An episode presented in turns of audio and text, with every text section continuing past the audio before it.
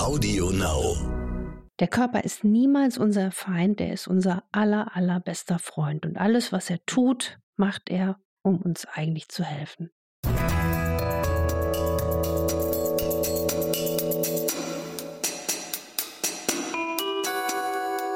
Dr. Anne Fleck, Gesundheit und Ernährung mit Brigitte Leben.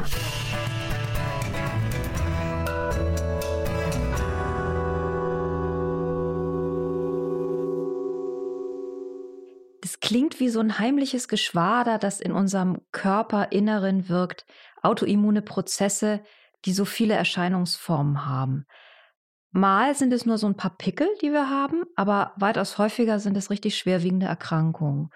Und man hat den Eindruck, dass sie wirklich immer mehr zunehmen. Und dass wir diesem Geschwader nicht ausgeliefert sind, das wollen wir heute erklären.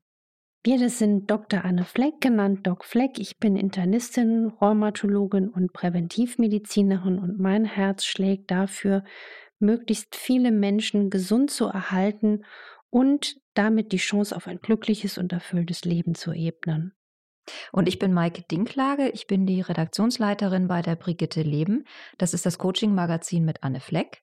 Und die Brigitte Leben könnt ihr bestellen unter www.brigitte.de-brigitte-leben. Autoimmunerkrankung, das klingt erstmal total gruselig. Und viele Leute denken, das bedeutet dann, dass sich der Körper gegen sich selbst richtet und sich selber zerstört. Und das möchte natürlich niemand haben.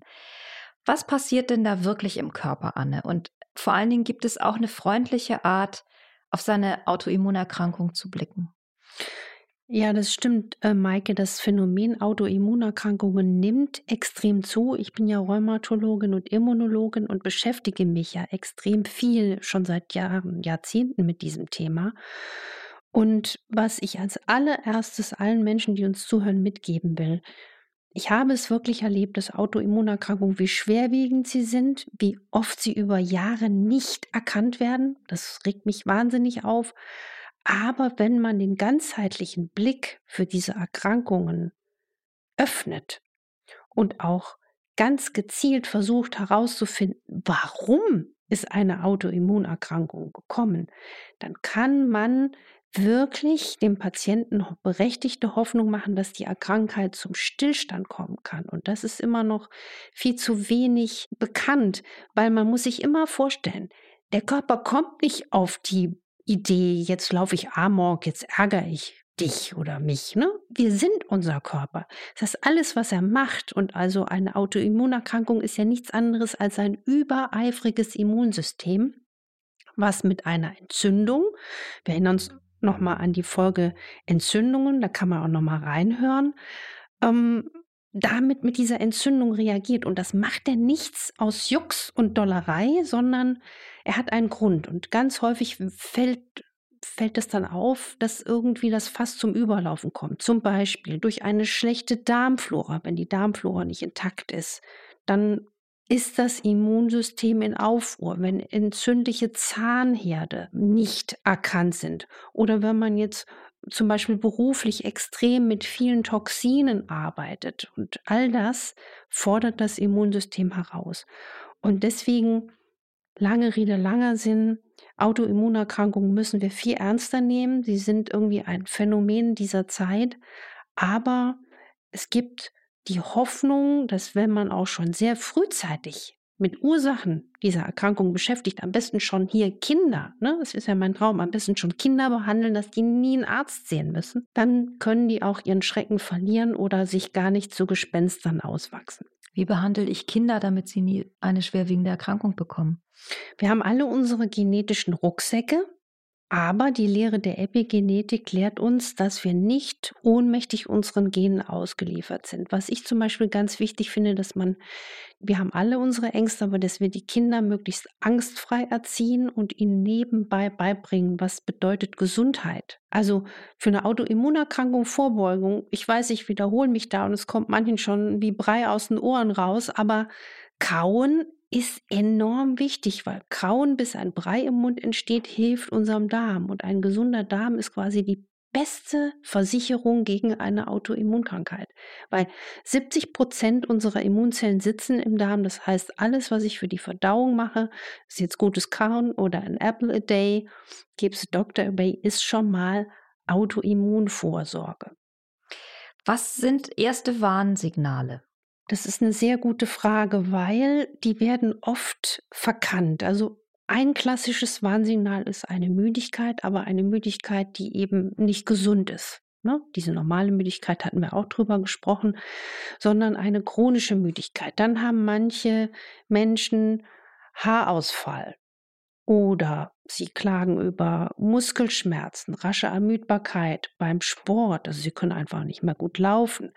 Manche haben Verdauungsstörungen. Das wird dann in eine Art Reizdarmphänomen eingeordnet. Manche haben Hautentzündungen und so ist eine Autoimmunfamilie ein ziemliches Chamäleon. Ganz klassischerweise auch alle Autoimmunerkrankungen der entzündlichen rheumatischen Formenkreise mit, mit Gelenkschmerzen, Muskelsteifigkeit. Und was ich auch häufig sehe, ist, dass die Multiple Sklerose, die ja auch quasi als Rheumatismus des Gehirns bezeichnet wird, viel zu, also zu spät erkannt wird. Auch mit Müdigkeit, mit Muskelschmerzen oder rascher Ermüdbarkeit, mit Sehstörungen. Das sind so ein paar Puzzlestücke, mit denen sich das Chamäleon dann mal zeigt. Bei der Multiple Sklerose ist, die, ist der Nachweis ja relativ einfach zu erbringen, indem man einfach einen Kernspin macht und im Kopf guckt, ob entzündliche Herde vorliegen oder nicht. Viele andere Krankheiten, Autoimmunerkrankungen sind ja sehr viel schwieriger zu diagnostizieren. Mhm. Was würdest du sagen, sollte unsere, unsere erste Maßnahme sein, wenn wir merken, ähm, tatsächlich, ja, wir sind auf eine komische Weise müde und unfit und gleichzeitig ähm, kommt vielleicht noch ein Symptom dazu wie eine chronische Verstopfung oder ähnliches. Was machen wir dann? Also gehen wir sofort zum Facharzt?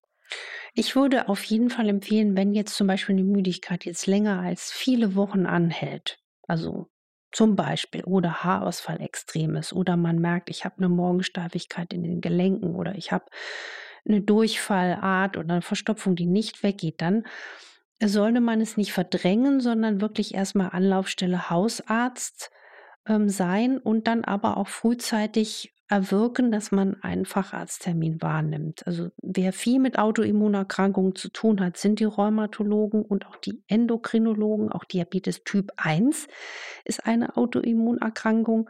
Erschreckenderweise ist es leider so, dass in der Praxis oft auch Menschen als Typ 2 diagnostiziert werden, die aber eigentlich Typ 1 sind. Und die, deswegen ist es so wichtig, dass man frühzeitig auch über einen Facharzt dann bestimmte Autoantikörper bestimmt im Blut, dass man dann nicht durch die Lappen geht. Und die Multiple Sklerose ist, wie du richtig gesagt hast, so, ein bisschen eine Sonderform. Da gibt es keinen speziellen Blutmarker. Da sollte man über einen Neurologen gehen und mit einem Kernspin arbeiten. Man darf aber nicht vergessen, manche, habe ich schon selbst erlebt, haben nicht nur im Gehirn Herde, sondern auch in der Halswirbelsäule. Das heißt, unter Umständen könnte das Kernspinnemmertie des Kopfes nicht auffällig sein, sondern unter Umständen sollte man auch die Wirbelsäule mit einbeziehen, um der Diagnose wirklich auf die auf die Sprünge zu helfen. Würdest du sagen, bei einer Autoimmunerkrankung kommen immer zwei Dinge zusammen, nämlich einerseits die genetische Disposition und andererseits die Lebensweise? Richtig, da kommt viel zusammen. Ich sehe sehr oft, dass gerade zum Beispiel bei Rheuma eine klare genetische Disposition ist, ne, dass man dann fragt, gab es, vor allen Dingen Frauen sind ja häufiger betroffen, da kommt dann oft die Geschichte, ja, die Mama hatte Rheuma oder die Tante hatte Rheumatoide Arthritis. Bei Hashimoto, einer Schilddrüsenerkrankung des Autoimmunformenkreises, denke ich, kommt auch sehr viel Lebensstil dazu. Also, dass die Darmgesundheit geschwächt ist. Und bei Hashimoto kommt zum Beispiel auch eine Mangelernährung dazu, eine Mangelversorgung an auch an, an, an wichtigen Mikronährstoffen für die Schilddrüse. Also wir haben ja auch weit und flächendeckend Probleme mit nicht nur Vitamin D-Versorgung oder Vitamin B12, sondern auch mit Jod und Selen. Und zum Beispiel ähm, Jod wird sehr gerne aus dem Körper verdrängt. Zum Beispiel allein durch die Art und Weise, mit was wir uns die Zähne putzen. Zum Beispiel mit der klassischen Zahnpasta, die viel Fluorid enthält, freuen sich der Zahnarzt, weil man sagt, bisschen weniger Karies. Inzwischen geht man aber davon aus, dass vor allen Dingen die Art und Weise, wie wir uns die Zähne putzen, sehr wichtig ist. Und das Fluor verdrängt das Jod. Deswegen haben zum Beispiel hierzulande schon Kinder in manchen Regionen einen ganz starken Jodmangel und so potenziert sich das dann. Ein schlechter Darm, ein Jodmangel, ein Selenmangel zum Beispiel kommt dazu, chronischer Stress kommt dazu, Antibiotika, die man mal nehmen musste wegen der Seitenstrangangina. Und auf einmal hat man dann Probleme mit der Schilddrüse. Und bei der Schilddrüse sehe ich ganz oft, dass Menschen nicht korrekt diagnostiziert sind. Da gelten immer die Werte noch der Schilddrüse als normal, aber man muss Blutwerte dann aus meiner Erfahrung benoten von Note 1 bis Note 6 setzen in der Schule und man sollte dann auch frühzeitig Autoantikörper bestimmen. Und da habe ich schon so viele Menschen erlebt, die ein Problem mit der Schilddrüse hatten und es hieß immer, ihre Werte sind normal, aber die hatten ein Autoimmunproblem. Was sind denn für dich Möglichkeiten, die wirklich helfen können bei einer Autoimmunerkrankung? Also was ich mit allen Patienten in der Praxis mache und auch wirklich empfehle, ist, dass man als, als Schlüssel eine ordentliche Darmsanierung macht. Und die gehört in eine gute, professionelle Hand. Und die geht auch manchmal über mehrere Monate, wenn nicht hin, bis Jahre und auch eine lebenslange Frage, wie pflege ich meine Verdauung? Und was ich spannend finde, ist, es gibt viele Menschen, die haben Zahnherde, entzündliche Herde im Mund ohne Zahnschmerzen. Also zum Beispiel auch Wurzelkanalfüllungen oder verschiedene Materialien im Mund, wo dann der Mund einfach nicht gesund ist. Da empfehle ich wirklich zu einem ganzheitlich arbeitenden äh, Zahnmediziner zu gehen, um das aufzuspüren und zu sanieren. Und da habe ich dann wirklich erlebt, dass bei schweren Autoimmunerkrankungen die Symptome deutlich besser wurden, man Medikamente einsparen bis ganz stoppen konnte. Und das sind sehr, sehr erfreuliche Botschaften. Und die Ernährung individuell und möglichst wenig immunologisch reizende Lebensmittel, also zum Beispiel in dem Fall kein Gluten und kein Milcheiweiß, die wirken auch oft Wunder, wenn man sie auch dann mit gesunden Fetten auf ein ganz solides Level bringt. Das ist ja immer die Empfehlung, sich glutenfrei zu ernähren, wenn man unter chronischen Entzündungen leidet.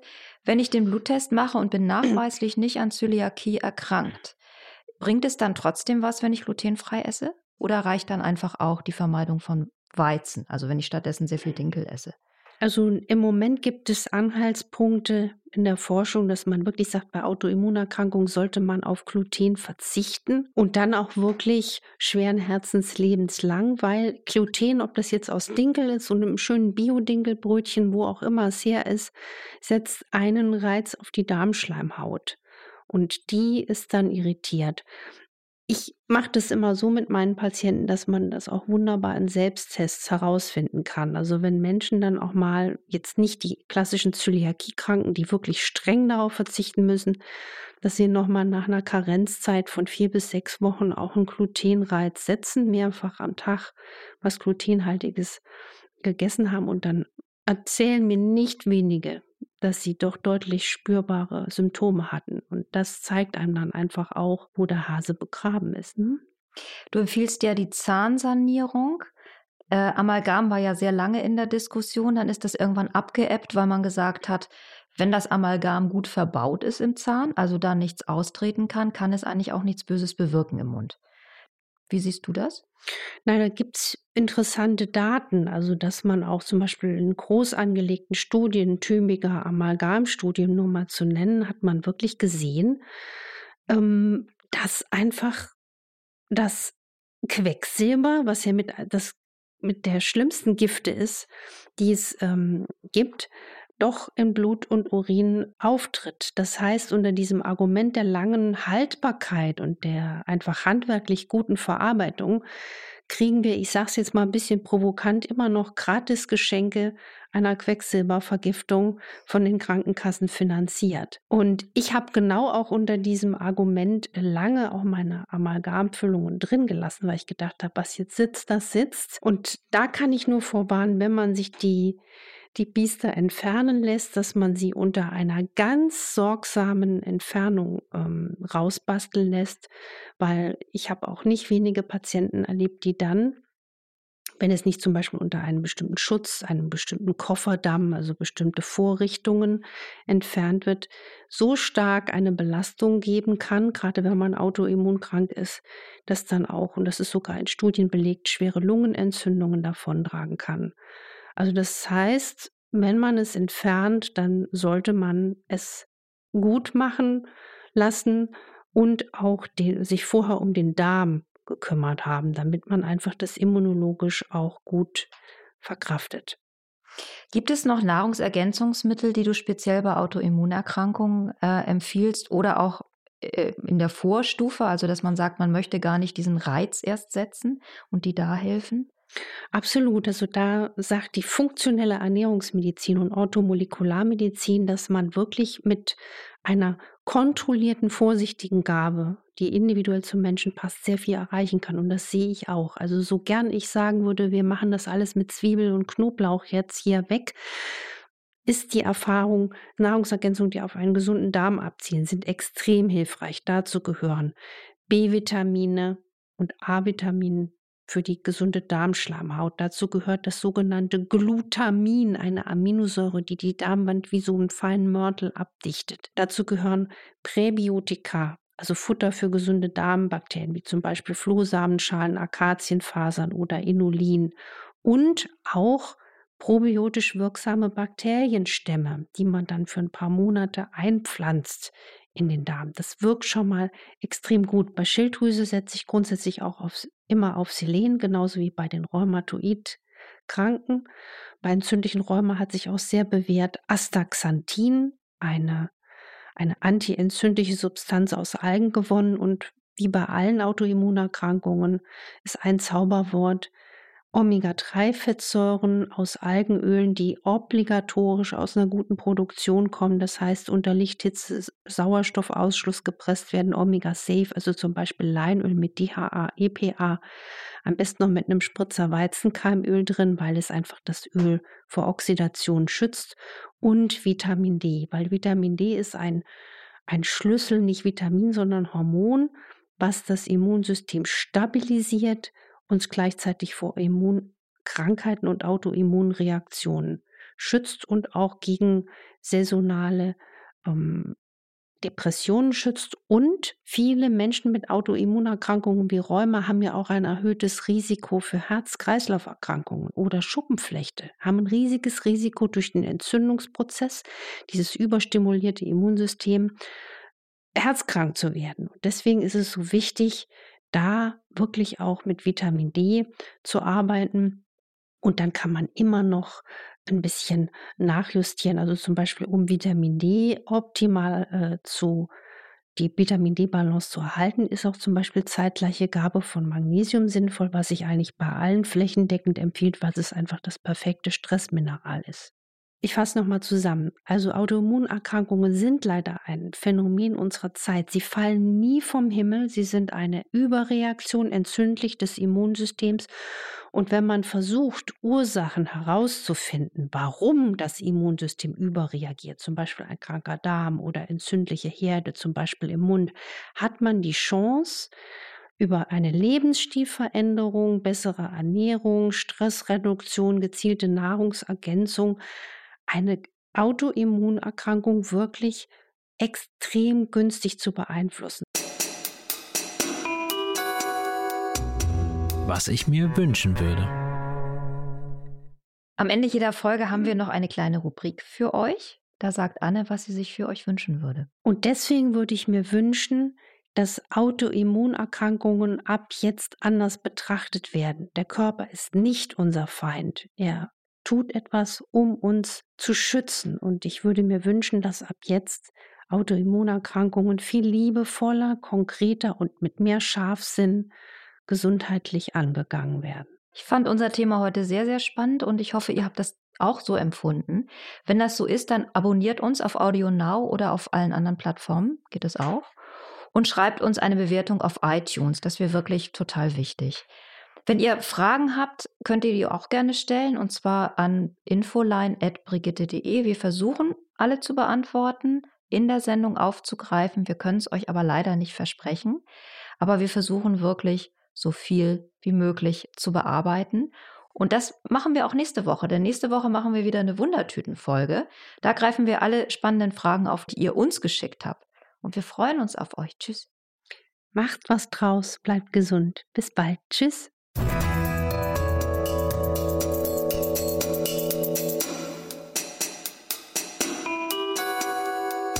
Dr. Anne Fleck, Gesundheit und Ernährung mit Brigitte Leben.